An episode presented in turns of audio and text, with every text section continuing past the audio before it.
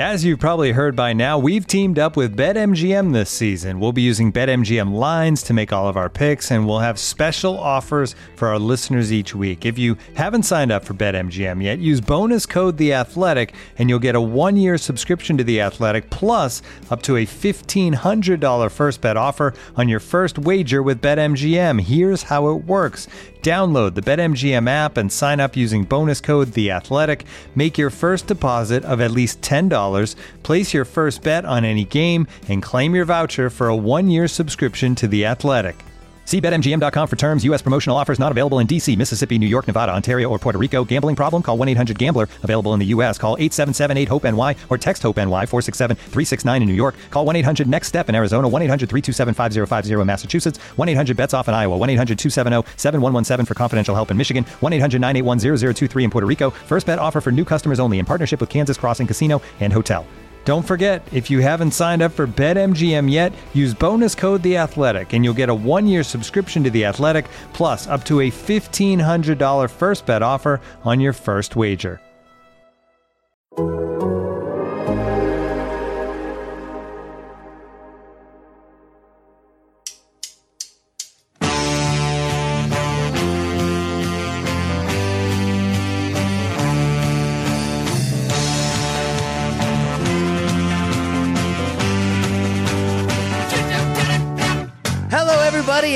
Welcome to the Total Soccer Show. My name is Taylor Rockwell, and this week we've got a U.S. men's national team roster dropping, as the kids say. I think they still say that. Here with me to do a pro con discussion of a few players who could potentially make that squad are two men who always make my roster. We don't have to debate them. It's Joe Lowry. Hello, Joe. Hello, Taylor. Yes, the kids do still say drop, just go. like everyone else in the world. There we go. And Graham Ruthven. Hello, Graham. Also a kid.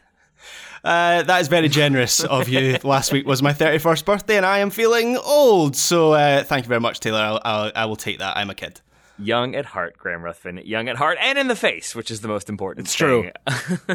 uh, as I said, we've got a roster announcement coming later this week for the USA's friendlies against Japan on Friday, September 23rd. Then on Tuesday, September 27th versus Saudi Arabia. Joe, national team rosters are always worth discussing on this show, but why is this one maybe a little bit more interesting than others? Well, it's it's the last chance, right? So there's a couple mm-hmm. different ways to look at this. One is from a macro team perspective. This these are the last two dress rehearsals. There's nothing else after this. Mexico scheduled like 87 friendlies before the World Cup. These are the last two for the U.S. men's national team. So for Greg Berhalter, this is the time to get players on the field together, the important players on the field together, gelling and, and trying to nail the on-field patterns and tactical stuff ahead of November 21st against Wales. This is it. So that's one side of this. Then on, on maybe like the more player specific side, this is pretty much the last chance for someone who hasn't been involved in this in the in the player pool or hasn't been involved with the national team or hasn't been there for quite some time to jump back in. Is there a, a small chance we see someone completely different in November itself? Yeah, it, it, it's possible. I'm not going to say it's impossible, but really, this is the last primary chance to make a name for yourself for players to come in and prove themselves before the World Cup. So you have the team angle, then you have the player angle as well, and then you have the fact that these are two pretty decent opponents that you you can actually test yourself, especially Japan. I'm not as high on Saudi Arabia, but these are games where you should go out and test yourselves to make sure that you're firing on all cylinders ahead of the World Cup. There we are. So roster coming out. Most of the World Cup squad does seem more or less set. There are a few spots open, a few more names vying for them. And it's with that in mind, Graham, what are we doing today in an episode that I'm unofficially calling Taylor hosts and everyone else does the heavy lifting? Everyone else fights, I think, is how this might uh, Kinda, yeah. this might turn out. So the idea here is that we have compiled a list of 10 names. The significance of that being there is 10 weeks until the start of the World Cup. Was that deliberate? I'm, I'm going to say that it was. It makes it seem like this was planned. Anyway, each of those names on, not? on the list is the subject of some debate heading into this, this final camp before the World Cup. Taylor, as our wonderful host, will run through each of those names and ask Joe and I to make a case for or against the inclusion of said player. Joe and I have no idea which case we will be asked to make. It's all down to the luck of the draw, and after both arguments, Taylor may or may not assign random points for the winner or, or dock points for the losers. And uh, and I'm pretty sure this is what they do in debating clubs. Not that I was ever posh enough to do those at school, but it should be fun, even if the uncertainty is slightly anxiety inducing. yeah, and I will say the urge to mess with you two was high. I tried to keep that to a minimum. I'm still undecided if Joe is going to be arguing in favor or against uh, Brandon Vasquez. Joe, how are you feeling about the the uh, the looming fate ahead of you. I'm excited. I'm I'm looking forward to it. I don't really know what sort of ground I'm on or who I'm going to have to be saying what. There's there's definitely a chance to get out ahead of some of the tweets or the emails that we're going to get. There is a chance, and a, a highly likely, yeah. it's highly likely that Graham and I are going to say some stuff we don't mean. There are players we're going to talk about that I, I don't think should be in the squad.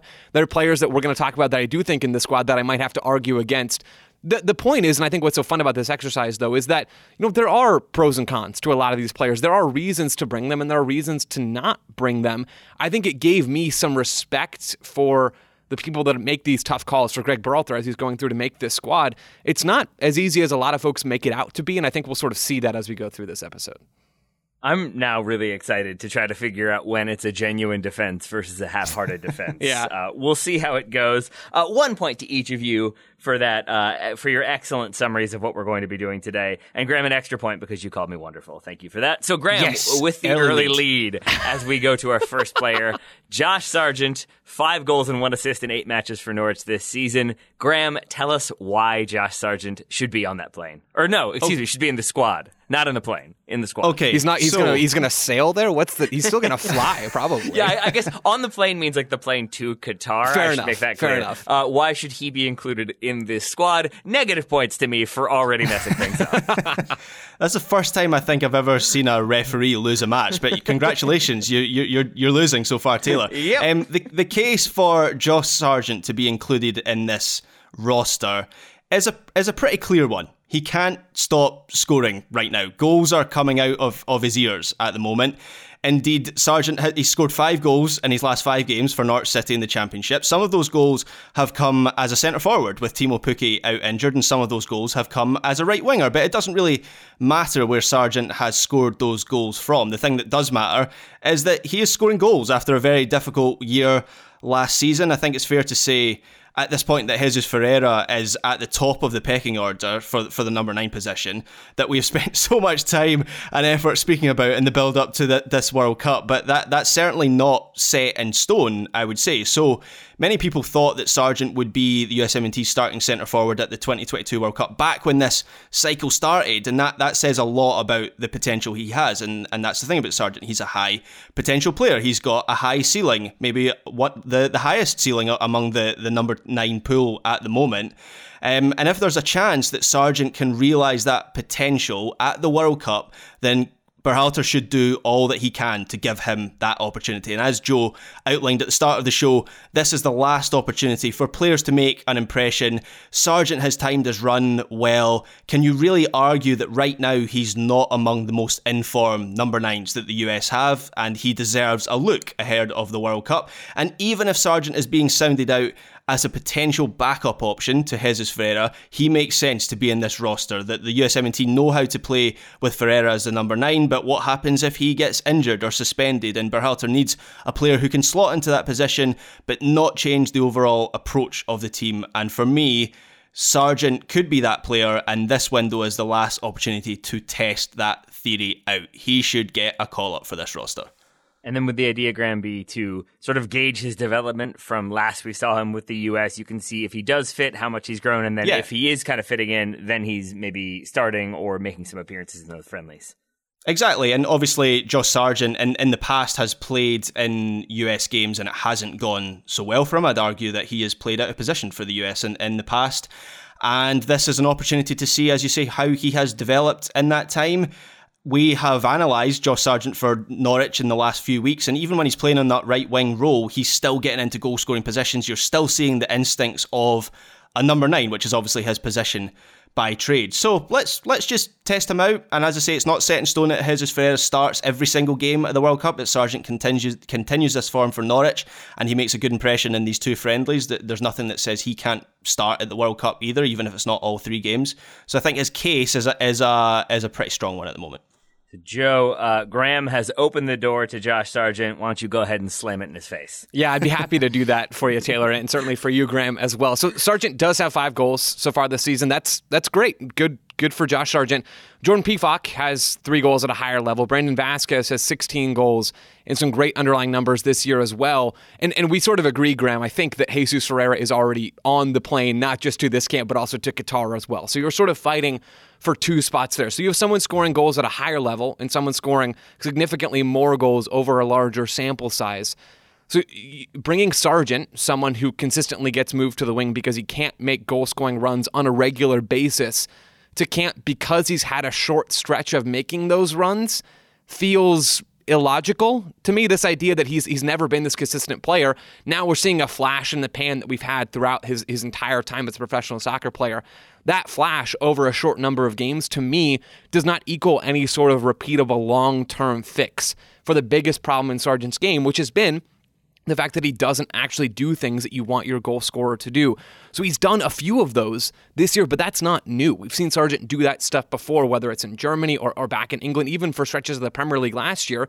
He comes on and he gets in form. He scores goals. He scores a brace, I believe, against Watford, and then nothing, right? He gets shunted back out to the wing. And guess what we're going to see over the next few months before the World Cup? He comes into camp this, uh, you know, over the next couple of weeks. He comes into camp, he goes back to Norwich, and guess where he's going to be playing? He's not going to be playing the number nine spot. He's going to be playing out wide on the right side, where he's not going to be in nearly as many of those positions to put the ball in the back of the net, or really even for us to see how much he's developed with his movement. It's going to be Teemu Pukki. Why? Because it already has been. It's already shifted back. Pukki was out with an injury, which is what created some of these moments for Sargent. Pukki's back in. He started their last game against Coventry and scored a goal. Teemu Pukki for Norwich. Sargent played on the right wing. That's a worrying trend. And for me, if we're talking about Josh Sargent potentially starting games at a World Cup as a, a winger who's playing in the championship, coming into this team and, and expecting him to play as a number nine to make those runs, that just feels like a recipe for disaster. My goodness, Joe Lowry, that was that was quite the argument. I I find myself uh, confused as to wh- what you actually believe. So well argued there, uh, Graham. Do you do you want any rebuttal? Anything you'd like to say in response to that? Yeah, just recency bias is good. So you know, call him up. Man, hard to argue Joe, with that. Hard Joe, I think that. you may have pulled it pulled it level there. I think that's a point Damn. for Joe because though I want Josh Sargent in this squad personally, I think there's that's a good argument there, especially when you're looking at the the depth and the other options available. So I think I personally hope he gets called up. But Joe, Joe I think that was a pretty compelling argument. Thank you. from you. Let's see if you can make an equally compelling argument when it comes to James Sands getting regular starts for Rangers, including in the Champions League. Joe, why should James Sands be in this roster? Well, because he can cover you in multiple different positions, right? We've seen Greg Berhalter start to tweak, and, and we'd seen this even back into 2019, but we've seen him really, I think, in a meaningful way, start to tweak the U.S.'s shape at times from a back four to a back three. We saw that back in the June window. Guess who can do that stuff and help you transition and be tactically flexible and not just do that in the back, but also do that in midfield? It's James Sands. He can be center back cover in a back four. We've seen some of that with Rangers so far this year. We've seen that with the U.S. in the past as well.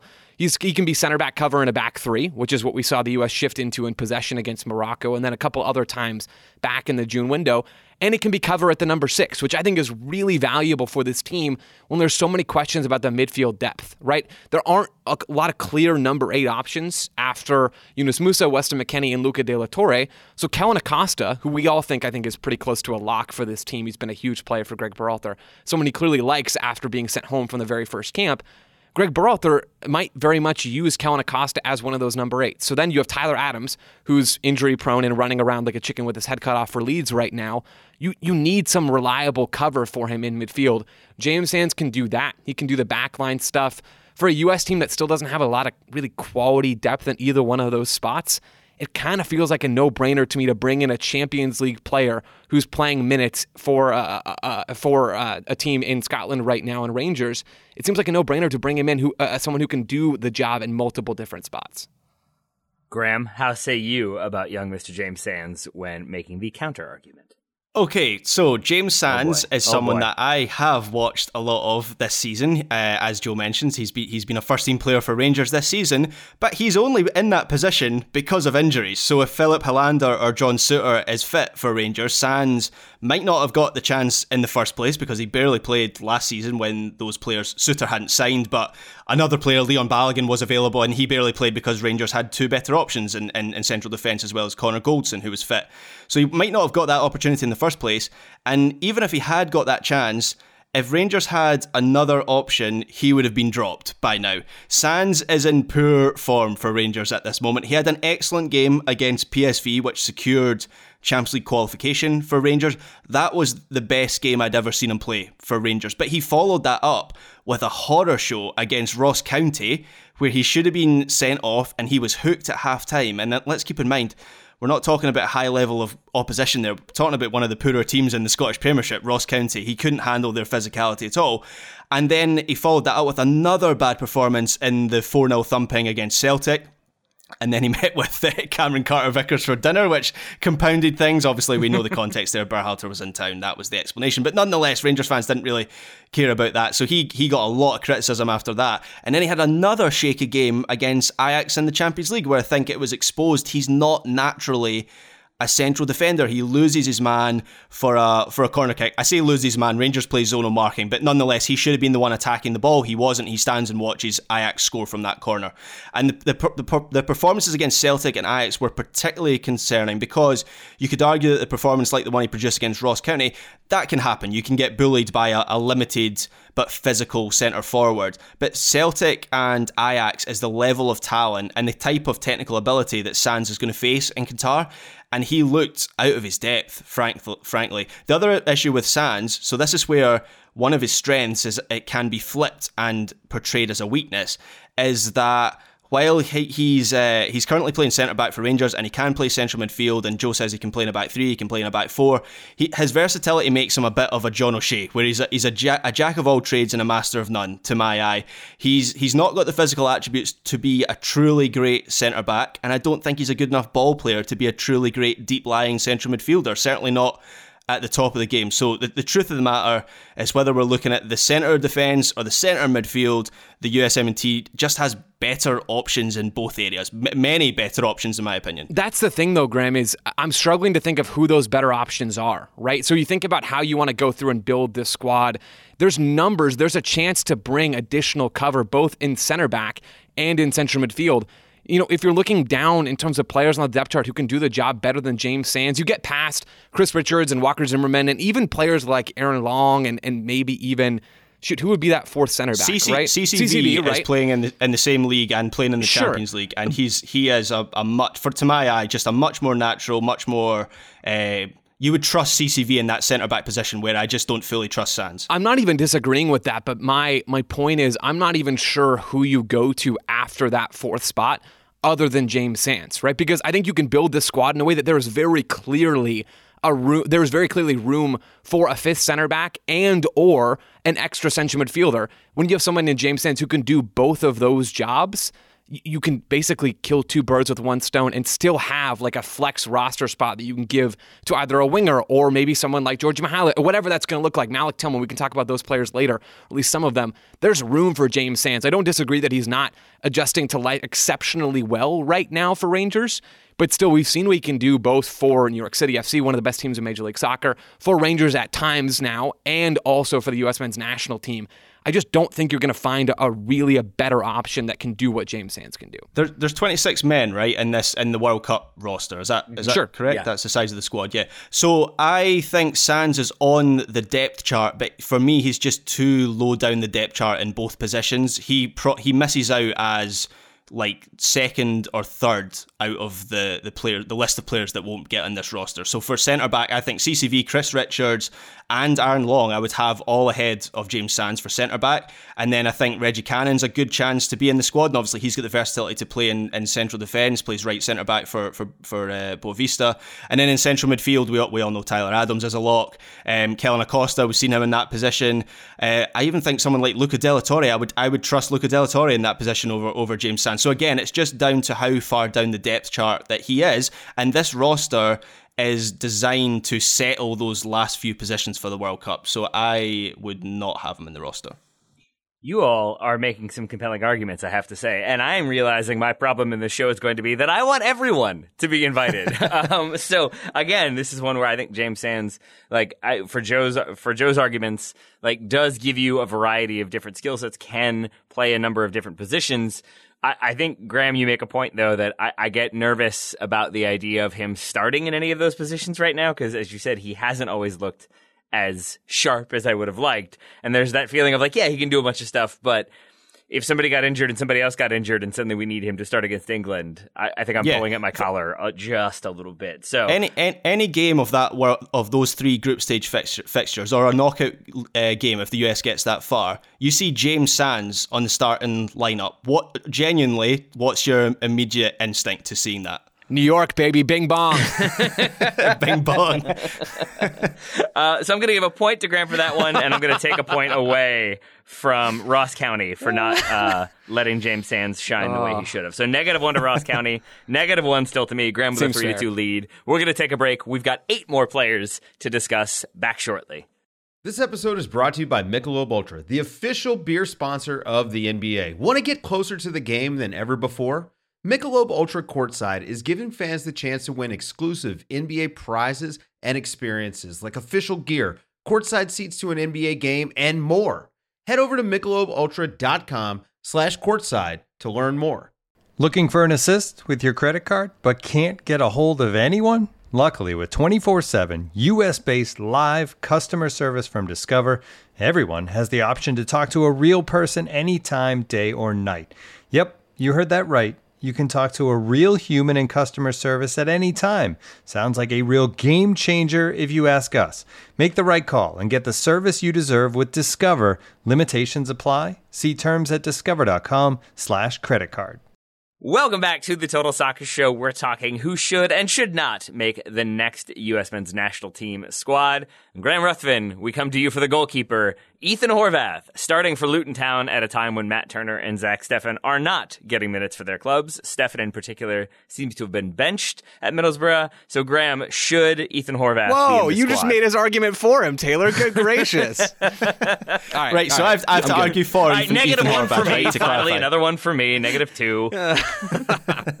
so I'm making the case for, right? Just to clarify. Yes, you are. Okay, so Ethan Horvath, the, as we all know, the USMNT goalkeeping, as you outlined, Taylor. Thanks, th- thanks for that. the goalkeeping situation isn't isn't a great one right now. Berhalter's first and second choice, Zach Steffen and Matt Turner, aren't currently playing, which is particularly concerning in Steffen's case because he went on loan to Middlesbrough to get game time, and he has missed the last month of matches, first due to injury, and now, as you refer to there, Taylor, it now seems like maybe he's just been dropped from the team and he ha- he hasn't he hasn't uh, played recently, and in the games he has played, he's looked shaky. And this is where Ethan Horvath should be on the radar. For starters, he's playing first team football for Luton Town in the championship, so the same league that uh, that Zach Steffen is in. Not only in the same league, but Luton Town they, they're they're quite low on the table right now. But last season they made the playoffs and they've got ambitions of of matching that achievement again. So Luton Town are a small club, but they're not a bad team. They could feasibly win promotion to the Premier League this season. That wouldn't be out of the question given their success last season. And Ethan Horvath is their first choice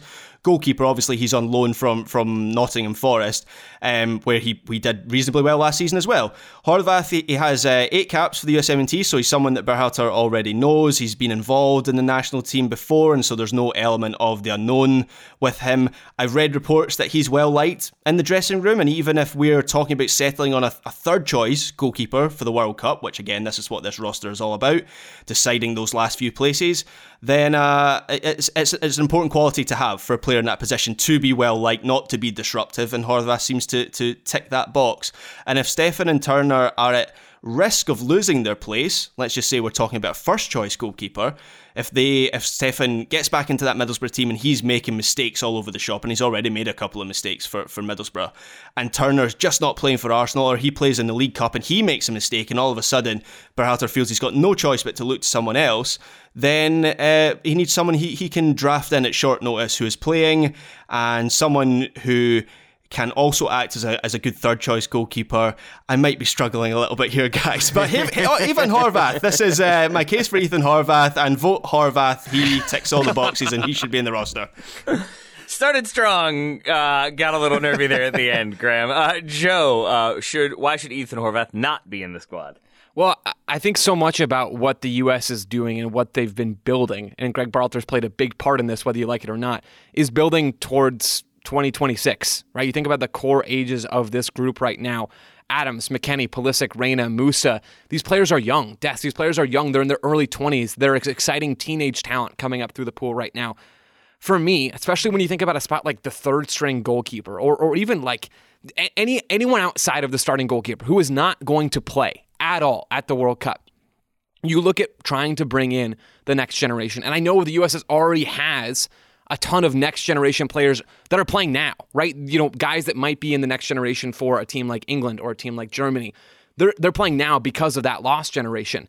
But Ethan Horvath, in terms of looking for a veteran presence, sure he's older, but we talked about this with Josh Cohen a couple of weeks ago. He doesn't have World Cup experience. He doesn't have a ton of national team experience. Graham, you said it, eight caps. That's not a voice that's going to be able to really lead you and guide you, which is sort of the only other way outside of having a young player coming in in goal that you can really rationalize having a third goalkeeper. So for me, it's it's pretty clear that between 2026 and the fact that Horvath doesn't have a ton of experience, it's clear that you want to give that to Gaga Slonina. 2026 is going to be the biggest soccer spectacle that we've ever seen in the United States, and maybe the biggest that the world has ever seen.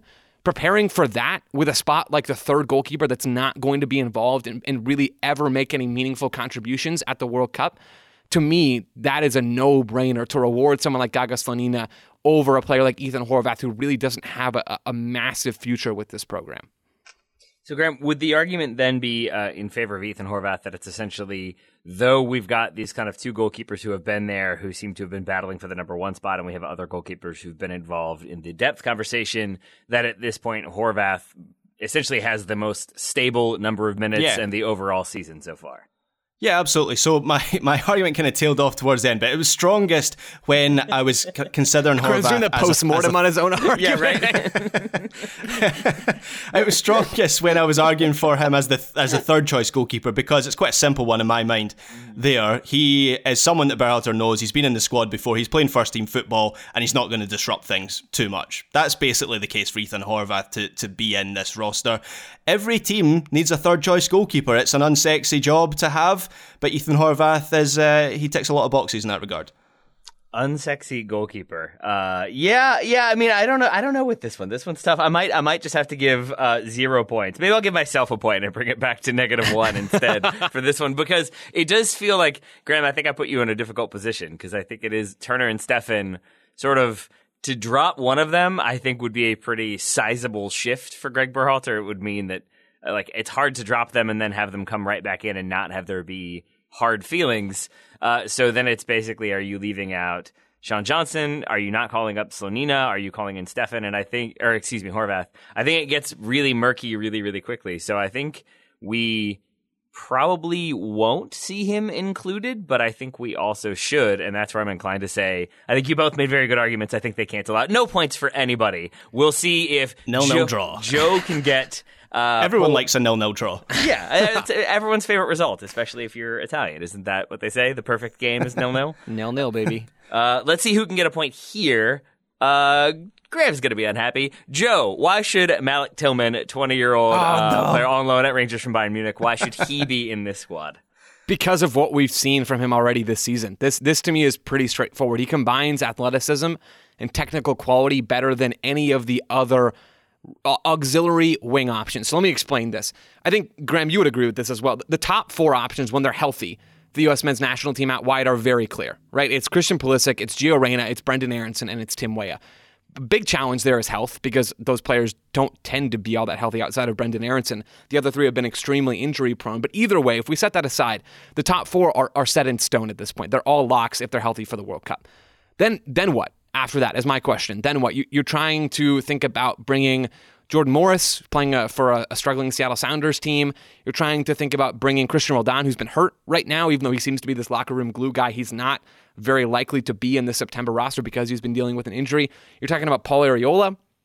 you know, maybe. But are we convinced that Paul Arriola can do things that Malik Tillman can't do? He has the engine, he has the athleticism, and he has some ability on the ball. And beyond that, when we're talking about big tournaments that we are looking ahead to with the World Cup, and certainly we'll see some of that influenced here in September as well.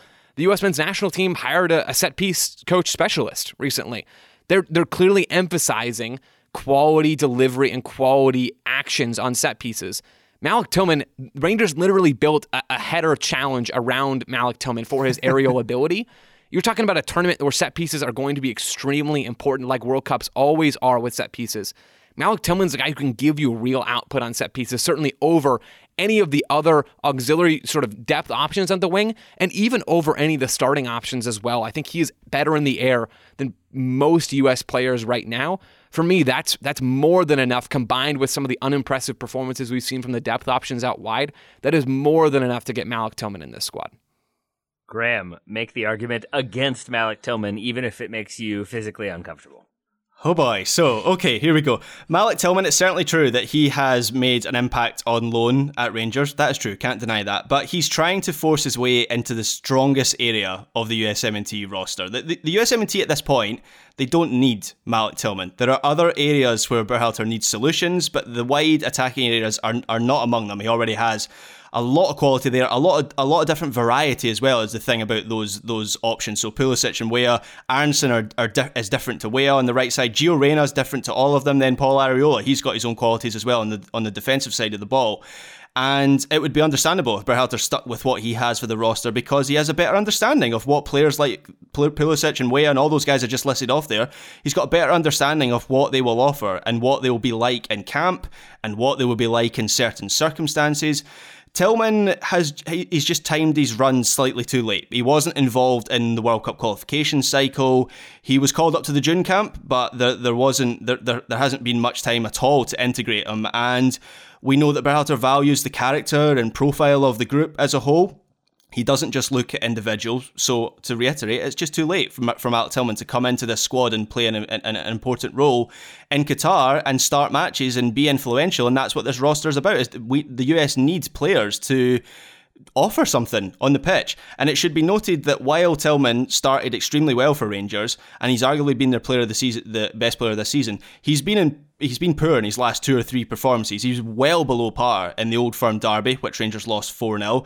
Um, and he was poor against Ajax in the Champions League. And in both games, particularly that Old Firm Derby, Tillman looked timid. And in, in, in, the Old Firm Derby, he was he was sort of overawed by what Celtic threw at him. And it wasn't much different against Ajax either. And as I said about John uh, John Stones, what the what am I talking about? James Sands. Uh, James Sands, as I said about James Sands, that's the sort of level and that sort of profile of teams you're going to face at the World Cup, and Tillman just didn't didn't handle that at all. So if this roster is about preparing for the 2022 World Cup, it should prioritise players who are going to make a meaningful impact at that tournament.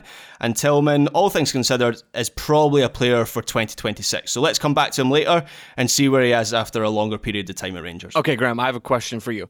So is Malik Tillman a better player than Paul Arriola? Yes, technically, of course he is. Okay. But Paul Arriola, for me, offers more on the defensive side of the ball.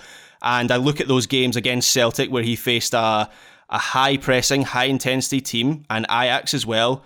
And he was anonymous. He offered nothing in those two games. And against England or even against Wales, who are going to press, try and pressure the US, the US have better individual quality than Wales, but Wales are going to try and take possession in that in that game. That the possession is going to be up for grabs. Tillman, for me, is not going to offer enough in those scenarios. And if then if you're looking at him as a difference maker, I would rather have Reyna, Weah, Pulisic, all those guys I would have ahead of him as well. Man, that also did not go the way I thought it was going to go because I was all in on Tillman, but I think you're right, Graham, that there there is the idea that if he's not going to be that difference maker, maybe you kind of go with the people that have been there. And Graham, especially making uh, an impassioned argument for Paul Arriola, I did not see coming. So I'm going to say points to Graham for that one. Well argued. This podcast is doing funny things. This, this, this is a weird one. It, it, really is. I wasn't ready to be against Malik Tillman. Uh, I'm sure we'll hear about it, or I will specifically, since I just made that decision. Uh, I, I, wonder what comments we'll get for this one. Graham, why should Gio Reyna be in this squad? Uh, I, I won't even do any preamble uh, so as not to be uh, get allegations of favoritism or help from Joe Lowry. But Graham, why should Gio Reyna be in the squad? Okay, this one's an easy one for me. So, in terms of natural talent, Gio Reyna might be the best player the USMNT has at the moment. The last 12 months have been a nightmare for him. He's barely played, he's lost a lot of time, and that has been very frustrating for Reyna himself and also for the USMNT because Reyna's the sort of player who could lift the water level for the team as a whole there is still time for the USMNT to get that player, that generational talent, back into the side before the 2022 World Cup. We're not talking about bringing in a player completely from scratch, kind of like Malik Tillman. He has been in this squad before, he's been in the environment, he's been in the camp, he's known to Berhalter, he just hasn't been in for a little while due to injuries. That is a different scenario for me, and nobody can tell me that a fully fit and fully integrated Reyna wouldn't improve the USMNT at the World Cup. And if he's to be integrated properly before that tournament, it needs to happen now, with this being the last window before the tournament starts in November. It's not just that Reyna's a very naturally talented player, it's that he offers something a little bit different. And and the USMNT, they've got plenty of attackers who are comfortable in the break when and when they've got space to work with and to break into. But there, have been times under Berhalter where they've struggled to break down low defensive blocks. And the guile that Reyna has in the ball his nimble footwork, his ability to speed play up and find space when there isn't much and wriggle through challenges, that makes him a different sort of threat for the US. And for me, you you have to include him in this roster. Wait, so Graham, when is that fully fit Gio Reyna going to show up? Because I I haven't seen him for a while.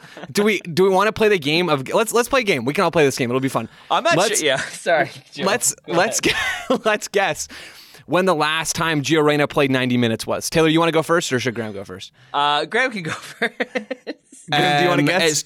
It's, it's got to be close to like a year ago or something like that. actually, not. It actually hasn't been uh, quite that long. It was in March. Eleven it was, months. It was. Okay, right. It was in March. So it's been a while. My point here is just that Gio Reyna cannot seem to stay healthy. Right? You look up his Transfermarkt injury history. We're talking muscular problems. We're talking more muscular problems. We're talking about muscle injuries, hamstring injuries, more muscle injuries, and then he's been out. He has not played 90 minutes, as I said since Sunday, March 20th. That was a game against Köln in the Bundesliga. Barely played in World Cup qualifying because he was injured and still hasn't played a full 90 minutes this year. For me, and, and everybody knows where I stand on this whole injury stuff, right? We know what Gio Reyna can do when he's healthy. So the priority should be on letting Gio Reyna get healthy so he can show what he can do, not forcing him back into a team so he can sort of let you know glimpses of what he can do now while he's not fully fit and risk him getting injured. I don't I don't have much else to say other than that. Gio Reyna is clearly talented. I'm not trying to say he's not. He is, I believe, the US's best player and certainly their most talented player, maybe their most talented player of all time. I think he's that good. But the risk you take by bringing him in and forcing him onto the field right now when he's not played 90 minutes in, in, in months and months and months, that to me just feels incredibly unwise. I'm not. I'm not talking about him having having him play 180 minutes, Joe, of both games, and having him do the Erik ten Hag 13 no, kilometer. No, leave him the carbonite after. in Dortmund, Graham. In Dortmund, that's the only place where they have carbonite. He let's so this roster is all about preparing for the World Cup, right? And I think there's a very good chance that by the time that World Cup comes around in November, we do have a, a fully fit Reyna. I think he's fitter than the, the minutes he's playing for Dortmund right now. I think Dortmund, kind of like um, aligning with your thoughts there, Joe, they're very wary about rushing him back because I think they did that before and that cost them a lot of a lot of time and he suffered a, an aggravation and, and he was out for, for longer. So I think they're being overly cautious. When he has come on, he has looked fit. He's made a difference in games, even in games that Dortmund have lost, like the one at Leipzig he was their their best player when he came off the bench. So you you want him into the squad just to not, we all read as you say we all know what Reyna's good at and what he can do, but you want him back in the environment just to reintroduce him. It's been a long time since he's he's been in that camp. And by the time the World Cup comes round, he's going to be fully fit and he's going to be comfortable in that environment. And calling up to this roster will have had a benefit. Joe, do you also think that Dortmund's medical team is exaggerating Gio Reyna's injuries? I I don't know anything about Dortmund's medical team. Although I did get flashbacks to was that injury crisis they had last year right? And all of a sudden, everyone was pointing fingers at their medical staff, and there was like yeah. legitimate conversations that were being had around that. That was crazy. I forgot about that. I don't. I don't know what Dortmund it was is the doing. machine they've got. Yeah, yeah. It's all the high tech stuff. The robots are taking over. I don't know what Dortmund's plan is, but I, I do think making sure that Gio Reyna doesn't do too much on the field is a really important thing. I'm not. I'm not sure I believe that argument from Joe Lowry, Uh, but I also I also do feel like Dortmund has injury like issues every season or injury crises every season, and I do know for sure that I enjoyed Graham yada yadaing over uh, Gio Reyna being injured for nine months and Luton Town being in the relegation zone, but maybe also making it uh, into the promotion playoffs as you gotta well. be optimistic. Uh, I think I'm, I'm going to give the point to Joe again, even if I want uh, Gio Reyna involved. I think because I know that that probably was Joe's least favorite thing he's had to do on the Yeah, show that- was argue not. against didn't Gio like Reyna. that. yeah, this is okay. So I'm I haven't shared any of my other opinions on whether or not I've agreed with anything I've said so far. I will now. Gio Reyna should be in the camp, of Yeah. course. It's so obvious he should be. Just don't play him a ton. Let him let him get some reps, maybe 45 minutes here, maybe 90 minutes if he can in one of the games. But yeah, Graham is Graham is right, but I'll still take the point anyway, Taylor. Just just well- uh, just a few laps after training. You know. Correct. Maybe Yes, maybe just- cut them down to seven kilometers, not the full thirteen. I mean, Joe got the point, but then also conceded that Graham was correct. So Graham also gets a point. Five That's for three. I can take it. The burden of lying about Gio Reyna was too hard. I couldn't carry it all on my own. Al- Also, I really enjoyed Joe. You uh, doing like you guys are both very good at this because Joe went with the like all 180 minutes, and Graham caught that and, and refuted it quickly. Well done, fellas. I'm, Well played. I'm enjoying this one. Uh, let's keep it going then. Uh, Joe, why should Tim Ream be involved in this camp? Okay, so we talked about experience earlier in, in terms of the third goalkeeper spot, which I maintain is is not the necessary spot to have that. You do want experience when you're talking about players that could actually see the field in some different regard. So Tim Ream is 34. He's smart. I think he has that experience. He's talked with Greg Berhalter on the sidelines before. It seems like he's he's sort of been prepared to be a manager once he's done. That's one piece of this. With with a U.S. team that has so little experience in this group, having it in Tim Ream, I think, could be incredibly valuable. The other part of this, guys, is that he's playing right now at a higher level than every center back in the U.S. player pool, with the exception of Chris Richards. But he's actually playing soccer, where, where, where Chris Richards is not a regular player, certainly not a regular starter for Patrick Vieira and Crystal Palace. And when he has been playing, Richards has played a little bit wider. You can see Tim Ream in his quality week in and week out for Fulham. He's a really good passer. If John Brooks has been exiled to the shadow realm, which he, does certainly feel that way, Tim Ream is the best passing center back in the player pool. He can help you break down low blocks, which we're going to see, right? You think about who the U.S. has in this group, point to the really free flowing attacking team. There isn't one, right? England is the most talented team in this group, hands down. Sorry, Graham, I know that hurts to hear. It hurts me to say it too. England is that team, but they don't play free flowing attacking soccer under Gareth Southgate. They play defensive, they play sluggish soccer. You think about Wales, they do a lot of the same stuff. Their MO is to sit deep and force you to break them down. You think about Iran, we don't know a ton about them, right? Because they keep changing managers left and right like it's gone out of style. But Carlos Queiroz is not going to play this really dynamic, wide open, free flowing Spanish style. It's not going to happen. So when we're thinking about how the U.S. is going to create chances in this tournament, I think it's naive to think about just the wingers and the attacking players, again, many of whom are extremely injury prone. You got to start at the back. You start where the attacks are going to start themselves. And you think about Tim Ream as someone who can actually help you break down blocks and get the ball onto the foot of a Yunus Musah between the lines, or a Christian Pulisic between the lines, or fingers crossed, a Gio Reyna between the lines. Tim Ream hasn't seen the field for the U.S. In, in too long at this point. He needs to be back in September. He's going to bring that experience. He's going to bring that on ball quality that I think the U.S. Is, is really going to be crying out for in November. That should start later next week. All right, strong arguments from Joe Lowry. Graham, uh, counter arguments for you. Just old.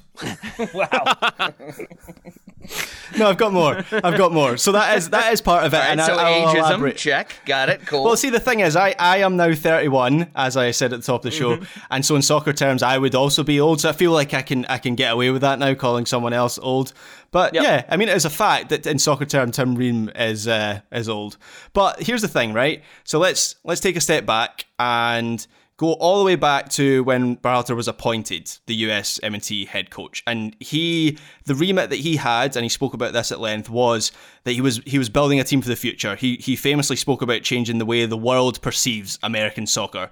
And the core of players that he's got now that he's cultivated has has a chance of doing that. And the US will have one of the youngest teams at this World Cup and that will give them a lot of verve and uh, exuberant, youthful exuberance, and that hopefully will translate into their performances.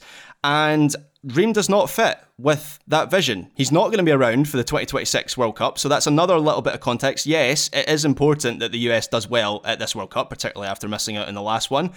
But the bigger context is the US needs to be strong for the 2026 World Cup. He's not going to be playing in for 2026. So he would be a short-term solution and the US is is building for something more meaningful than that. Plus, Berhalter doesn't seem too sure about Ream's skill set and how it works in this team. I can't imagine using Ream with the, the, the high line that you, the USMNT likes to play. Joe mentions that the US might might have a lot of possession, uh, maybe not against England, but in the other two games might have a lot of possession in those two games, and that's correct. And Ream, might help with playing out from the back, but he's also going to face teams trying to counter and putting balls in behind him. And who's his centre back par- partner going to be? It's going to be Walker Zimmerman. He's not exactly, uh, I was going to say Kylian Mbappe. Let's, let's think of a fast centre back. He's not exactly Rafael Varane. So that would be a big weakness for the US because Tim Ream is as slow as a week in the jail, and it is not a good fit for this USMNT team. And that's why he should not be in this roster because he shouldn't be on the roster for the World Cup. And as I've said a number of times, this roster about preparing for that plane to Qatar. All right, Joe. So that that is the I feel like knock on Tim Ream is the lack of pace. Any rebuttal to that one from you? Well, what what's the point of having a defensive minded center back, which I think we can all agree Walker Zimmerman is, if you're not going to actually use his recovery pace to cover for something, right? That's the point of having Walker Zimmerman in the back is so he can do that stuff. Zimmerman has, Graham, I think a lot more speed than you're giving him credit for. So I'm, I'm coming through the numbers right now. He's been in the 79th percentile in terms of all MLS players in top sustained top sustained speed, excuse me, according to Second Spectrum. He's moving. That's not just among defenders. That's among everybody. That's among that, the Cade Cowells and the Jesus that's Ferreira. Just that's Viking speed. That's a, that's a slower speed than normal people. It's calculated in Nordic Nordic meters per second. They're they're longer. Uh, I mean, it is it is true that Tim Ream is not fleet of foot, but then I question about how Greg Berhalter has built this backline. What's the point of having those players to do the defensive cover if you're going to sacrifice any sort of ball playing ability from the back? Joe Lowry, you've made a compelling argument. Tim Ream in the squad. Joe Lowry with a point. It's five to four. One day I will just call you Joe. I will not call you Joe Lowry, but I think I don't know what it is. Joe Lowery just just rolls it kinda, off the It kind of fits, yeah. It does. It does. So, uh, so here's the, here's the thing with with Tim Tim Ream, right? Uh-huh. When we were researching, the judge this, has ruled, I, Graham. The judge has ruled, but you can continue. no, no. I so like, I'm, I'm, see, I'm I actually like the thirty second post mortem after the ruling, but it's like no, I didn't actually mean that at all. I'm enjoying this. Go ahead, Graham. Yeah. Sorry. So here's the thing, right? When when that name was on the list, my my initial instinct is he shouldn't be on the roster, and then I, then the the more I researched it, I actually kind of came round to the notion of Tim Ream. Like the argument is pretty strong in that he's in form, he's playing at a high level, and the US don't really have a solid partner for for Chris Richards. So I give you the point as well, Joe. Thanks, Graham. All right, uh, four more players still to be discussed. Back soon to do just that. This episode is brought to you by Michelob Ultra, the official beer sponsor of the NBA. Want to get closer to the game than ever before? Michelob Ultra Courtside is giving fans the chance to win exclusive NBA prizes and experiences like official gear, courtside seats to an NBA game, and more. Head over to michelobultra.com slash courtside to learn more. Today's episode is brought to you by our old friends Mack Weldon. Wouldn't it be nice if we could have things both ways, like a zero calorie cheeseburger, internet ads in March that weren't just reminders to do your taxes, a dog that never needs walking after midnight when it's cold, a Manchester United that is consistently good instead of their current scattershot approach? Well, we tend to think of clothing as an either or situation as well. People think looking sharp means starchy Oxfords and stiff chinos rather than effortless comfort. But it's possible to have it both ways. Mack Weldon makes timeless apparel with modern performance fabrics for guys who want to look and feel sharp without sacrificing comfort. From their light as air underwear to innovative anti odor tees and versatile yet comfortable pants, Mack Weldon has a full range of clothes that never go out of style. I got a few things recently, including a long sleeve polo, which I love, uh, maybe the most comfortable t shirt, which I also love, and my new favorite sweatpants, the Ace sweatpant. It's exactly what I described above comfort and versatile, but still stylish. It's the type of sweatpant I can wear to pick up my kids from daycare and not think, I'm now wearing sweatpants in public. The other parents will judge me. Now I just think, judge away, nerds, because you will never be this comfortable unless you're also wearing a pair, in which case, high five. Mack Weldon is not flashy. It's just classic, always in style, and made from the world's most comfortable performance materials. They're designed to fit both your style and the demands of modern life. So get timeless looks with modern comfort from Mack Weldon. Go to mackweldon.com and get 20% off your first order with promo code TSS. That's M A C K W E L D O N.com, promo code TSS to get 20% off your first order. Thank you to Mack Weldon for sponsoring today's episode. We are back. Before we get to our, our, next player, Joe, I actually have a clarification question for you from something we said you said a while ago. Okay. Uh, regarding Malik Tillman the argument that I think I went with in the end was that like he's not specialized enough. He doesn't bring like a skill set that's at that next level where he could be the difference maker. I think I agreed with that. Was your argument, or was at least part of your argument, that his aerial ability is that specialized skill set? Yeah, that's that's kind of it, right? And I don't know that that alone should be enough to get Malik Tillman to Qatar. I think the U.S. has other players that can be dangerous in the air. My point, sort of, is that yes, that is a specialized skill set, and when you add that to his creativity on the ball, which I think is is much better in some ways than Paul Arriola and Jordan Morris and Cristian Roldan, the other players that are competing for the backup winger spots. You add that to his technical ability, and you also add in, I think, his his engine and his work rate, which I think is probably a little bit better than even I've given him credit for in the past. I think it does make Tillman a, a, really interesting option to bring into September. That, that's sort of the point. I'm, I do not know that the set piece stuff is enough, but it is something. Gotcha. And then uh, while we have Graham, the expert on aging, uh, Graham Malik Tillman, old or young? Uh, he's young, okay, cool, right? Cool, cool, cool. yeah.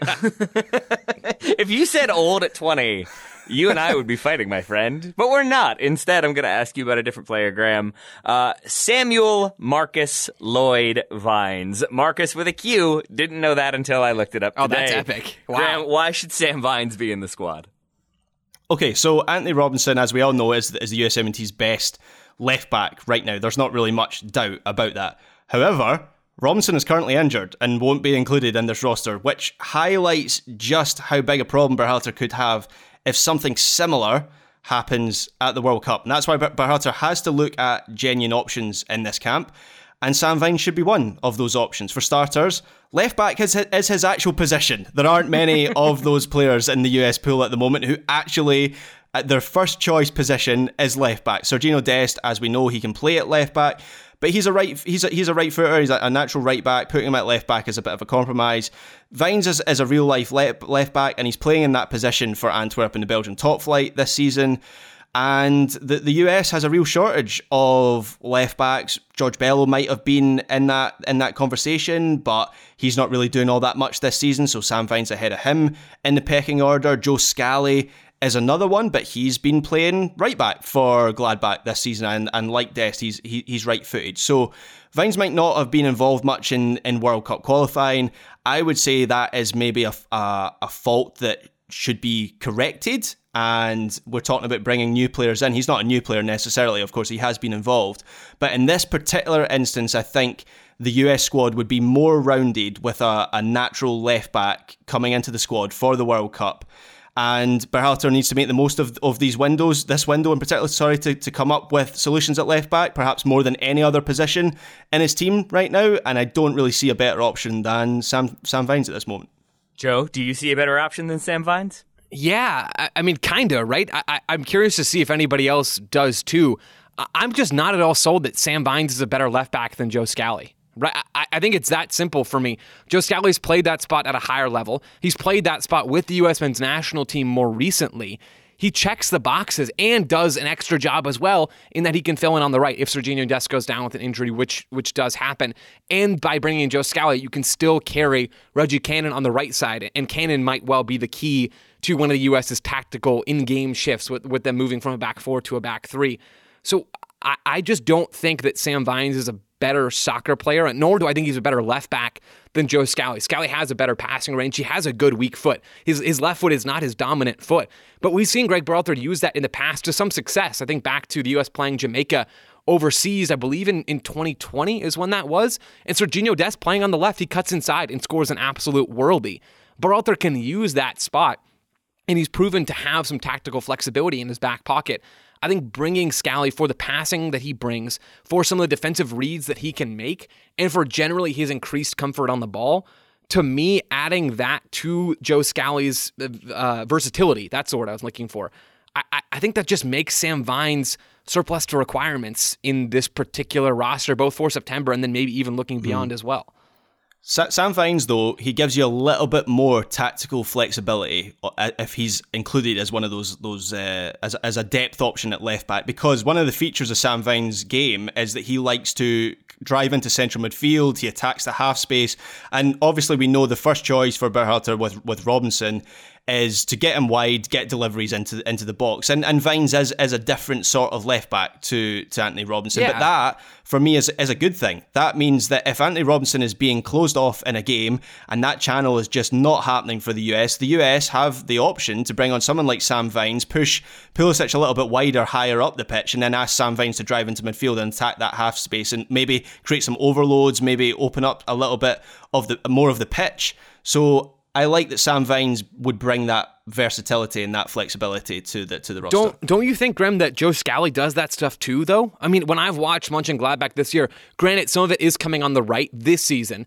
Last year, though, we saw Scally play a, a lot of outside back on the left, and he tucks into midfield too, right? Scally likes to come inside. I don't think the differences are great enough in how Vines and Scally would play that role that you can justify, or, or that Greg Berhalter can justify bringing Vines over Scally when you look at the differences in their body of work and and the skill set that they provide. So I don't know. I, I struggle with the idea of Sam Vines being included because it just feels like a missed opportunity that you could have depth and versatility then attributed to other areas of the squad. Is it Graham an either or situation though? Because it sta- stands to reason with no Antonee Robinson, which is genuinely a thing I forgot was going to be the case. You could have Scally and Vines. Yeah, you could, and I think you pro- I think you probably should. That's right. Joe's made the argument that, uh, with uh, Vines versus versus Scally, but with both players playing first team football, Scally playing first team for Gladbach this season, you you can have both in this roster. You can have a look at you can have have a look at both players. You can have one of them play the Japan game, one of them play the Saudi Arabia game. You could you switch it up in terms of half, so you get that direct comparison against the same opposition. There's definitely a place in this roster for natural for for a left back. We can all agree on that. For for someone that if it's not Sergiño Dest, someone who can come in and play in place of Antonee Robinson if he's suspended or injured or, or whatever. And so this is the last opportunity for Berhalter to examine some options. So Vines is, is surely on that list of two. And as you say, you can have Scally and Vines in this roster. Well, think- well, left backs are dumb, Graham. That's that's there's no play. yeah, I got nothing. If I Jedi mean- Robinson is out, there should be another left back Yeah. with a left foot. But we don't know. Maybe thing. maybe Jedi Robinson is fit. Hey. Maybe I'm I'm- maybe I'm hearing from Fulham right now that he's back and fully healthy and better than ever. You guys don't know. Ah, lying. The best way to win a debate. Um, no, I think I think Graham uh, hits it with the we need genuine options there, and I think Vines could be one of those. I think Scally could be as well. I I really did forget that Antonee Robinson is injured and won't be called in, which. At that point, like it's like if I set you up for a duel and then Graham was given a cannon and Joe was given a cap gun. I sorta, I sorta uh, shorted you there, Joe. So when when Graham made it through like his first couple minutes without mentioning the injury, I actually thought I might make it out of this one alive. Yeah. but uh, that that did not go my way at the end of the day. I appreciate the postmortem once again. Yep. Point to Graham. Uh, Joe, let's see if you can get one back by uh, explaining why Eryk Williamson should be involved. Oh yeah, I mean, I, I love this one. I love Eryk Williamson as a player too. I think he's incredibly fun to watch with what he does on the ball and some of the work we've seen him do for Portland defensively, a team that really prioritizes being compact and shifting as a unit. I think a lot of that stuff applies to the U.S. men's national team. The, the big thing here for me, and I mentioned this earlier, right, is where's your depth in midfield? We talked about James Sands. I think that's an option for deeper down in midfield. But where's your depth in the eight spots? It's it's McKennie, it's Musah. Okay, I'm with those. It's Luca De La Torre. Okay, I'm with that. Maybe Brenden Aaronson is coming and pinching in at times as a as a number eight. But I- I don't think that is Berhalter's first choice, nor do I think it's a look he'll go to in every single game, which means you need someone else to cover and be an option in this midfield group who actually is a number eight. And Eryk Williamson, I think when you look at what he's done for Portland since coming back from an injury, is is the best candidate to do that stuff. So who who's your fourth number eight, right? I kind of talked about that. Williamson fits really well in possession. You think about the the profile that Berhalter's lean towards with Musah and De La Torre, and even to an extent Weston McKennie, it's really good ball progressors, right? It's players that can drive the ball forward, receive on the half turn, and, and really carry into the attacking half to put the ball on a platter for Gio Reyna or Christian Pulisic, or even a, a player like Jesus Ferreira, whoever's playing as that number nine. Berhalter clearly has a type, and Eryk Williamson is that type. He can be a plug and play option for some of the other players. And I, I think he has a better passing range than a lot of folks give him credit for as well. It's not just the the the on ball ability to drive forward, but it's also something that we've criticized Yunus Musah for in the past of not releasing the ball at the right time. William, Williamson, I think he's a, he's a little bit older and he has experience and knows when to, to drop the ball and to lay it off or to play it forward or do something to get the ball out from under his foot. So, I mean, quite simply, I, I just think he's the best option that you're going to get in a, in a group that needs options as backups in midfield. And so for, for me, it, it kind of makes this one a no brainer. All right, so Joe says no brainer when it comes to Eryk Williamson. Graham, how say you? So Eryk Williamson is a good player with the potential to be a useful player for the USMNT in the future. No, he's not especially young; he's 25, but nonetheless, by the time the next World Cup comes round, he'll be 29 in his peak years. So it's it's it's feasible that he could be an important player for the USMNT by that time. And had he not torn his ACL last year, there's a good chance he'd be higher up the pecking order than he is right now. But the fact of the matter is that he did suffer that injury, and it's been a, a difficult road back for him. And of course, the Portland Timbers are doing what the Portland Timbers always do at this time of year and winning four matches in a row in time in their run for the playoffs.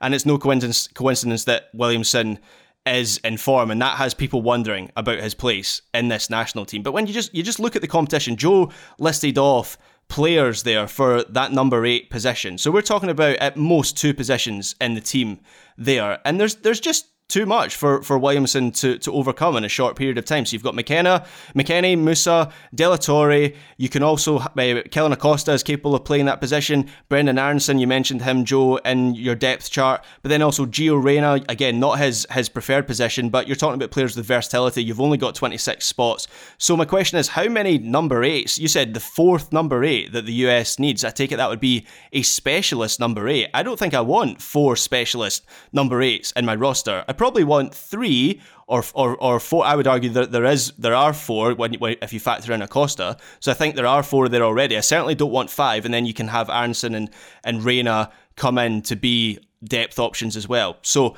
I just think he's given himself too much time, uh, too much to make up in in, in the last camp, and um, if we're deciding the last few places does anyone truly believe that Williamson is going to be in that World Cup squad for Qatar? Because I don't think I do, and that's what should dictate this roster. Okay, so let's do the let's run through the roster construction here because I think we, maybe we should have done this earlier with James Sands, but let's let's do it now. So we're talking about goalkeepers. Anybody have an issue with three goalkeepers? That feels right, doesn't it? I feel like we can work with that. Yeah. yeah. Then then you look at defenders. I don't know if it should be five center backs or four or full fullback, four fullbacks or five. But nine Joe, defenders feels right, doesn't it? It does. Quick question for you: Are you talking about this roster? Or are you talking about the World Cup roster? Well, they should be the same, shouldn't they? Uh, yeah, yeah. Oh, I just want to clarify. So you're saying basically we're building towards 26 players, right? Correct. So 26 players. Okay. I think this September roster should look basically the same as okay. that November squad. Okay. Yes. So so we're talking about nine defenders. Then we're looking at two number sixes, right? If we don't get to bring James Sands, which is fine, whatever. Then we're looking at, at we'll, we'll skip the number eights for now. Actually, then we'll go to the wingers. Five wingers. That that does leave room for. Paul Arriola, um, if mm-hmm. if that's the way we want to go here. And then three number nines. That leaves six open spots in the squad. That leaves shoot, maybe it's four, maybe it's five. Dang it, I did my math wrong. I believe it's five open so- five open spots in the squad. So not only does that mean we can bring a fourth number eight, Grant. I'm not I'm not advocating for us to bring a fifth right. one, Five, but there, 10, there's room. Right 19, is my point. I, I, go through. Thank you, Taylor, for, for fact checking me. Yeah, you got I, I, really fumbled the bag right at the end there. My mm-hmm. point is, there's room for someone in this squad, and, and if we say it doesn't need to be a nine or a goalkeeper. There's plenty of winger options already. The top of the the number six and number eight depth charts are already sorted out. Like who else? Who else do you want it to be? Why not have it be an all action player in the most important part of the field that could really bring some value and rotate in in a, in a really important spot? That's why I think Eryk Williamson should be there. Not that he should be first, but I think your point, Graham, about not needing a fourth number eight is is probably a little misguided with games coming so close together. Because I, the reason I wouldn't have him is because I, I think the US can um, repurpose other players, better players, into that number eight spot, and you can open up a place in the attack for another player to come in. Not well, yes, Malik Tillman. Actually, I forgot we're not arguing anymore. Yeah, yeah Malik Tillman. Sure. Why not? Sure. Um, because I, I hear what you're saying about um, three games in quick succession. Quick succession, but I think the US are. I think they're covered for three games in quick succession. I think they're covered for a tournament in midfield, and I would rather Eryk Williamson is not a difference maker, and I would rather bring in someone who could potentially be that difference maker. If we're talking about opening up a free spot in the squad, which is what I'm talking about, that's what I would. That was what I would use that place for, rather than having a fourth choice number eight, who, let's be honest, is probably not going to get that much game time in Qatar if they're that far down the pecking order. That's that's how I see it. Who would be that difference maker? I, I, I would bring in Malik Tillman at this moment, okay. just a, a little bit of a, of, of a wild card. I'm, he would obviously be what like a sixth wide player, but I would honestly rather have a sixth wide player, a potential difference maker, as I say, than a than a fourth choice number eight, who if I'm factoring in Reyna and Aaronson and Acosta, he's more like fifth or sixth choice because I would rather have I'd rather have Aaron, Aaronson as the number eight over Eryk Williamson. So the, I think Joe is right to point out the, the squad construction and how how Berhalter will go about that. But even considering that, I wouldn't have Eryk, Eryk Williamson in my squad. So I am going to give the point uh, to Joe because I think it's, it's a compelling argument. I think it, it speaks to what Williamson has been doing with Portland. That said, I, I, also understand if he doesn't end up getting called in for the reasons that we've also discussed here. In a way, I feel like I want to give a point to Graham as well. You're each getting a point, is how it ends. So Graham still has the two point lead, but it's because, like, I, I think I do want Williamson included, but at the same time, to Graham's point, it feels a little bit like Ben Olsen in 2006, where it's like, yeah, he's in there and he's good, but is he that difference maker when push comes to shove? Do I want Eryk Williamson starting? And I think the sample size, because of his injury, it's just hard to know. It's hard to know if he fits in as well as somebody who's been in the camp more recently and more regularly than he has. So it, it's a really difficult one, but I think in the end, I think I, I go with uh, with some of Joe's uh, rationale overall. Uh, and I also give a half point to Joe. We'll balance it back out uh, for not trying to sell me on George Bello over Sam Vines, which is where I thought you were going to go with that left back conversation. a belated half point to Joe. Thank you. Uh, let's keep it rolling here. This one is where like. I, am trying to decide how much of a jerk I want to be to Joe. I, uh, I'll, I'll, be. Do it. do it. Do it, Taylor. You, really? You want to do yeah, this way? All right. Just do fine. it. Do what you want. Do what Graham, you want. Give me the pro for Brandon Vazquez. yes, I, I, I love the mischief in this. So. This has been a breakout year for Brandon Vazquez in MLS. He scored 16 times, five assists. He's, he's provided five assists as well. Tw- tw- just played 29 games, so that's a very good ratio for FC Cincinnati and that alone should be enough to put him on the radar at the very least. Um, but it's not just Vazquez's scoring record that makes him an attractive option. Right now, he he could be the sort of number nine that rounds out the USMNT's attacking options at this World Cup. So we've spoken already. Jesus Ferreira is likely going to be, barring injury or anything like that, he's he is going to be the starting number nine for the US. But going into a tournament, you want options. You want players who can mix things up a little bit. If plan A isn't working, you want someone you can bring on or even start the next game to implement a plan B. And Vazquez could be that plan B. So he's six foot two. He is capable of holding up the ball. He's a physical presence from set pieces. Joe said about Malik Tillman. Maybe that's something that the US could use to gain an advantage in Qatar. Vazquez would help with that. Um, and, and in tournament football in particular, you have to be pragmatic sometimes to get through games. So maybe Berhalter wouldn't ideally want to play someone like Vazquez, but if that's what gets the results for the USMNT, then he should be in that roster. He's also an excellent mover inside the penalty area. He has that natural knack that all great number nines have of knowing how to create space for himself, and we've seen plenty of that for Cincy this season.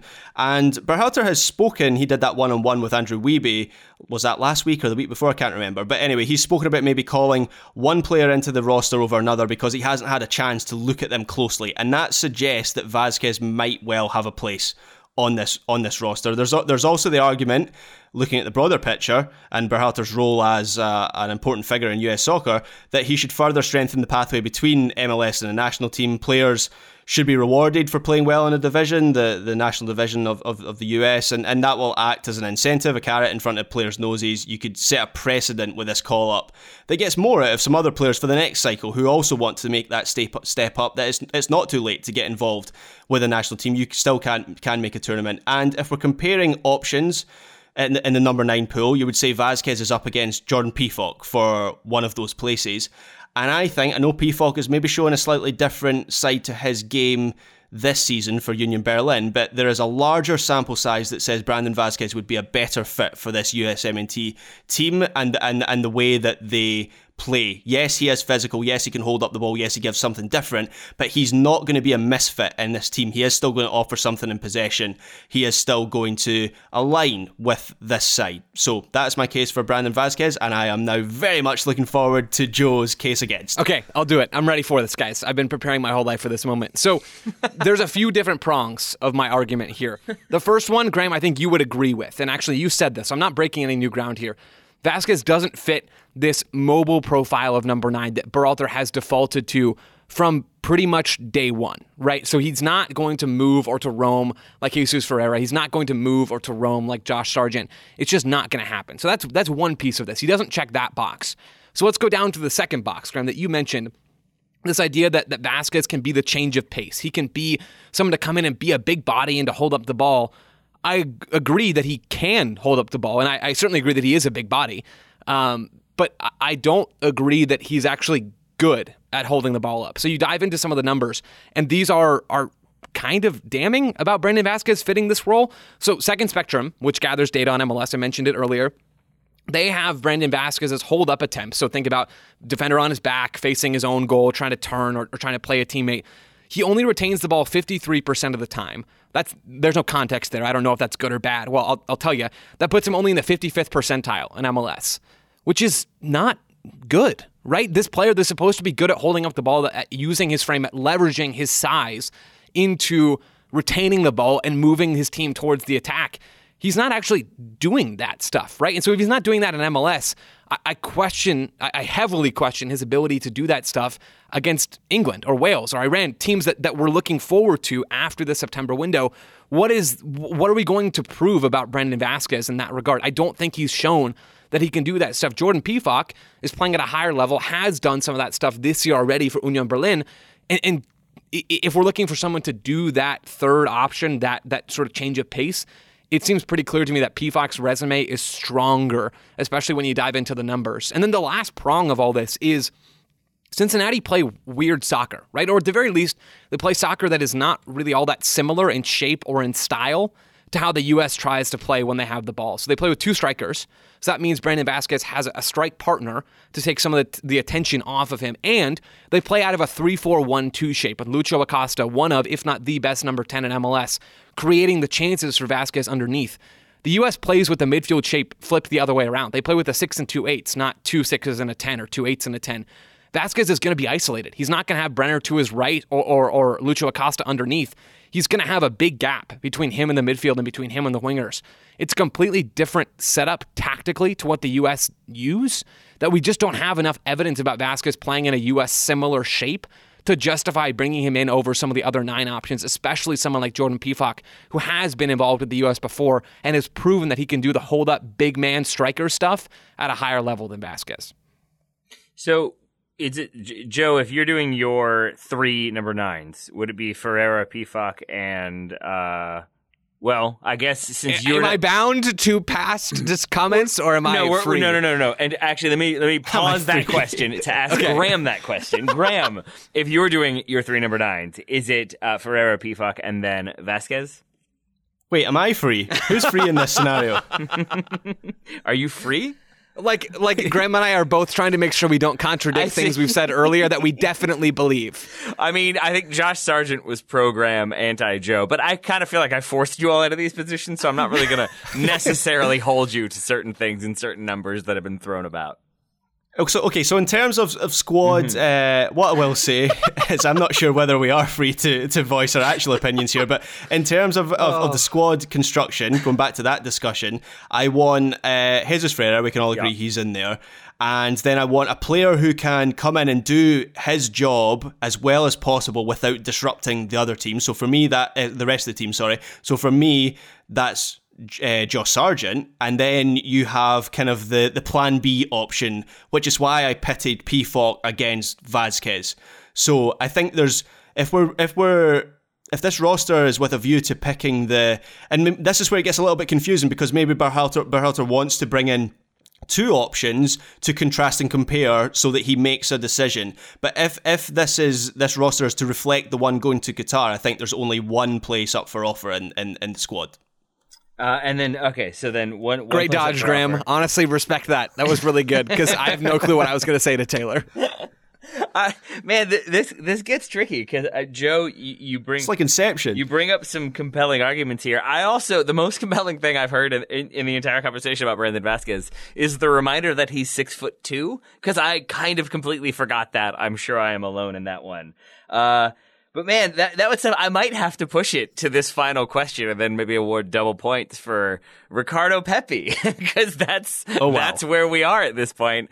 Joe, you are going with the pro and Ricardo Pepi. Graham, you get to do the con. But Graham, you've already set yourself up nicely by listing your three. I was wondering if that would trip you up, but I think you did end up advocating for Josh Sargent and then putting him on your list. So, uh, Graham, well done. Joe, uh, yeah, that was having deliberate. had to having had to talk yourself away from Brandon Vazquez, talk yourself into Ricardo Pepi, if you would. Sure. I mean, we've already seen Ricardo Pepi come in and change games, important games for the U.S. men's national team under Greg Berhalter. Taylor, do you remember how how bad things were in the first half of that game against Honduras? Do you? I remember distinctly us recording that show after the game. I think we recorded it the next morning and talking about you know what would have happened if the U.S. had lost that game. What would have happened to carry that thought a little bit further if Ricardo Pepi hadn't come off the bench and scored to, to change this game and to give the U.S. a result. And then he comes in and he does some more damage later on in World Cup qualifying as well. He scored goals for the U.S. men's national team, a spot where very few other players have actually put the ball into the back of the net. Jesus Ferreira, still we're waiting on him to do that consistently with the men's national team. That's a big part of this, at least against teams that are not Grenada, right? That's that's a huge part.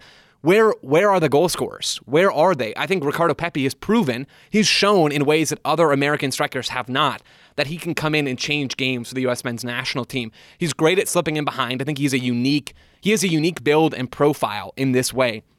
He's great at slipping in behind, which makes him really dangerous to get on the balls from, from the wingers or from the, the fullbacks pushing high. He's really good at doing that stuff. And we've seen him score in these sort of stable environments before. The one argument, just to sort of preempt something that I think Graham would, would understandably say, is this idea that, well, he didn't do anything at Augsburg. And that is entirely true, entirely true because Augsburg are awful at soccer. So I, I, think if you go back through and look at the goal scoring numbers for anyone in that squad from the time Pepi moved to now, you're not going to be particularly impressed at all, regardless of whether they're an American striker or not. So I personally don't put much of any stock into that Augsburg signing in his time there because we talked about this when he moved. That was always going to be an extremely difficult moment for Pepi. He didn't thrive there. I, I'm, I'm all about that. But no one else really did at Augsburg either. So because of what we've seen him do with the U.S. in, in the past and how we've seen him change games, I think he's a really strong option now that he's playing in the Eredivisie and, and changing box scores as well for them. Get him into the September camp, see what he can do before you throw Pepi out just because he didn't do well in, in a really challenging situation in Germany. Graham, over to you. Rebuttal? Or not even rebuttal, counterpoint. So pretty much every player in the number nine pecking order right now is is scoring goals at the moment. Besides Ricardo Pepi. In fact, Ricardo Pepi hasn't scored a, a goal for club or country in 11 months. Let's just take a moment to fully comprehend that. Pepi is a centre forward. He cost $20 million at the start of the year, and he hasn't scored a single goal for nearly a year. Is that really the guy that you want playing for you at the World Cup? If it if it comes to it, and I keep coming back to this point, you should be selecting players for this roster with a view to the World Cup, and every player in the World Cup roster should be there because they can make a difference. Are we really that confident that Ricardo Pepi right now, as he's playing, can make that difference? Because I watch him play. It doesn't matter whether it's for uh, Augsburg, and I know he's just made a move to to, to Holland, uh, but he's o- he only came on for the, the second half of a game at, at the weekend there, so too too small a sample size to draw any conclusions there. But if we look at how he's playing for Augsburg before that move, he's not playing with any conviction, he's low on confidence, and that is affecting all areas of his game. So all the qualities that Ricardo uh, that Joe mentioned there about Ricardo Pepi, what he has, we haven't really seen any of that since the start of this year, and that is a long time. Those he's not making those runs. His his his passing ability seems to have deserted him. Everything is, is very sloppy. There's not much sharpness there, and the opportunities that he does get in front of goal he is fluffing. You put him in that roster for the World Cup in Qatar, you're talking about burdening, potentially burdening this young man with a Chris Wondolowski moment at a World Cup, and that is not what you want at all.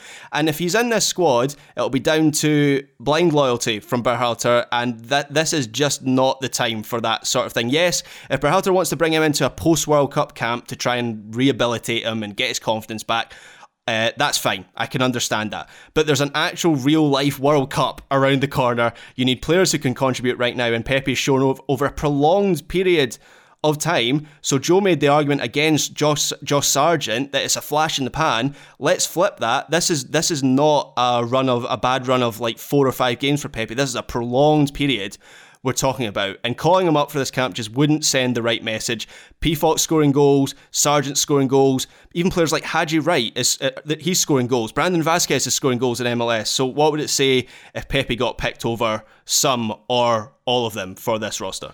All right. So here's where things stand before I start awarding some points. Uh, Graham is ahead seven points to Joe's five and a half. Joe, I'm giving you one point for making a compelling argument that you want uh, Ricardo Pepi versus Brandon Vazquez because I know that you don't. So seven to 6.5. Joe, I'm also giving you a point for raising valid criticisms about Brandon Vazquez because I think we only hear the hype. Uh, so bringing up some of those concerns about his hold up play, uh, I think are uh, valuable and useful. Now it's 7.5 to 7 for Joe show. But ultimately, Graham, you're getting a point. Graham's winning eight to seven point five uh, because yeah, I think we have to be okay with giving Ricardo Pepi a look uh, after the World Cup. I, I agree with that.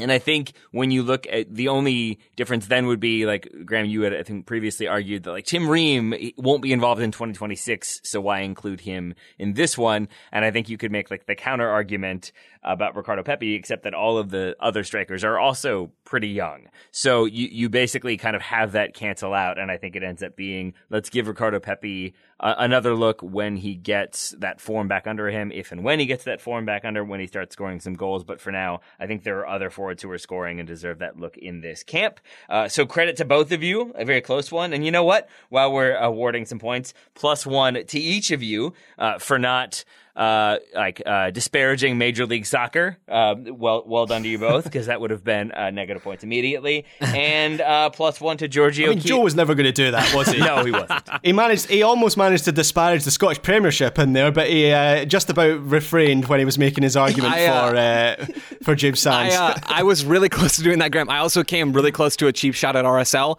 but but did not. So you're welcome, I guess. Yeah, MLS fans, I guess. Yeah, I, I think so. And plus one one to Giorgio Chiellini, mostly just to annoy Ryan. Uh, yep. If he's listening still. Yeah, agreed. yeah, everybody agrees. So plus three, actually, for Giorgio Chiellini. Uh, I'm, glad actually, I'm down to just give my points to Chiellini as well so that he wins. I don't know, maybe or at least ties with Graham. I think go. that would be nice, wouldn't it? Perfect.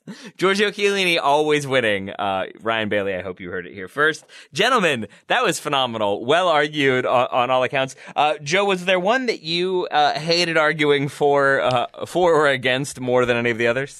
Uh, Pepi is pretty close to the top of the list. I, I, don't think he should be anywhere near this U.S. team right now. To be totally honest, not to say that Pepi can't be good one day. It's it's too soon. It's it's way too soon. I, I think that's probably one, yep. and Ethan Horvath might actually be the other. I, I think he should totally be involved okay. in the squad. To be honest, Steffen, I, I don't think should be in the in the picture at all. Whether or not that means he will, I don't know. But he is playing. I think you at least have to give him a look in this window. I think Turner should still be the number one, but you know, maybe that changes. I wouldn't be wholly against that, even though I am pretty strongly against that. Either way, Horvath should be in the team. And Graham, any for you that you were particularly excited to get to defend or attack?